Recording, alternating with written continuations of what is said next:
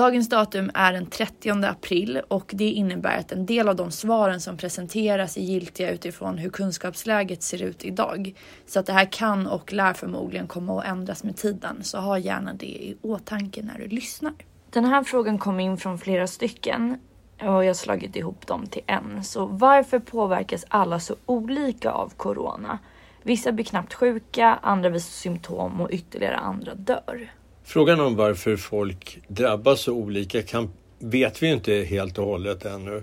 Men man kan dela upp det i olika möjliga orsaker till det. En del av de orsakerna har med vilken reservkapacitet en person har för att tåla att bli sjuk i största allmänhet. Och ju äldre och ju sjukare man är i andra sjukdomar, desto mindre reserver har man. Och det är en viktig faktor till varför riktigt gamla människor löper särskild risk att bli svårt sjuka och dö av covid-19. En annan orsak är ju beroende på hur den unika personen reagerar på ett smittämne. Om jag tar liknelsen med vanligt gräs på gräsmattan så är det ju så att de flesta människor reagerar ju inte alls på gräs av det enkla skälet att gräs är inte farligt för människan. Men de som har pollenallergi eller gräspollenallergi kan ju till och med dö av det. Och det beror på att deras immunsystem tror att gräs är farligt och sätter igång en våldsam försvarsaktivitet mot gräspollen eller björkpollen eller jordnötter eller vad det nu är man... Jordnötter?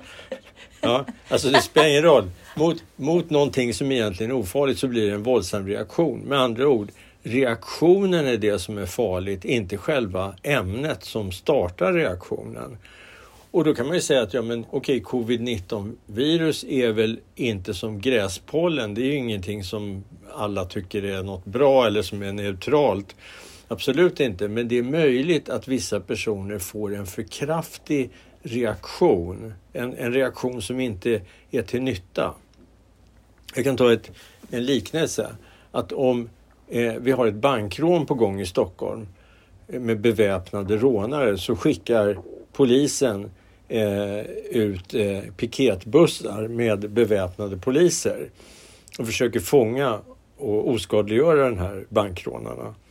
Men om polisen istället valde att kontakta Försvarsmakten och bad dem att släppa en atombomb över banken på Norrmalmstorg eller Stureplan så skulle det visserligen neutralisera bankrånarna men det skulle ju utplåna hela Stockholms befolkning också.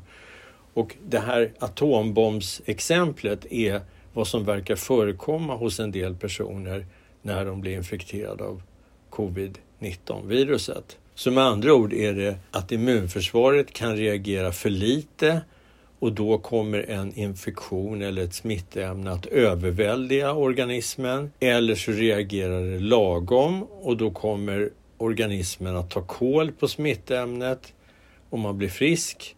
Eller så kommer immunsystemet att löpa amok och visserligen ta koll på smittämnet men ta koll på personen själv också. Så det är de ytterligheterna som inte är bra.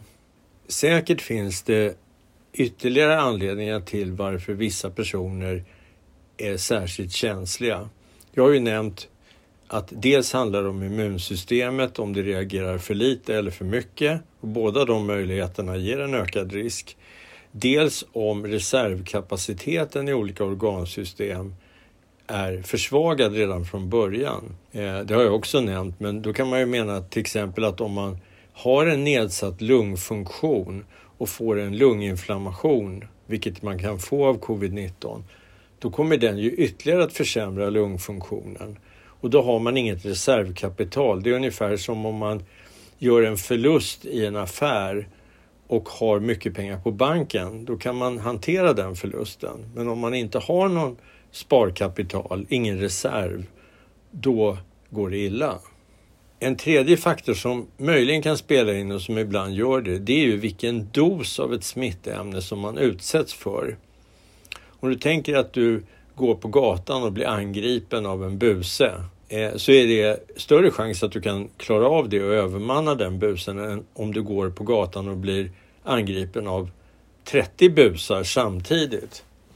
Så att det är möjligt att det är så att om den här dosen, mängden av smittämne blir massiv, om den blir mycket hög, så blir man så att säga tagen på sängen. Kroppens immunsystem har inte en chans att hinna eh, bekämpa det här. Och det är kanske anledningen till att en del personer som jobbar inom sjukvården med infekterade patienter har råkat illa ut. Om man utsätts för en liten smittdos till att börja med, då tar det ju en stund innan de mikroorganismerna hinner föröka sig tillräckligt mycket för att överväldiga kroppen. Då har man en viss tid på sig, kroppen har en viss tid på sig att bygga upp sitt försvar mot det här. Men om det kommer ett massivt angrepp på en gång, då finns inte tid för att bygga upp det här motståndet.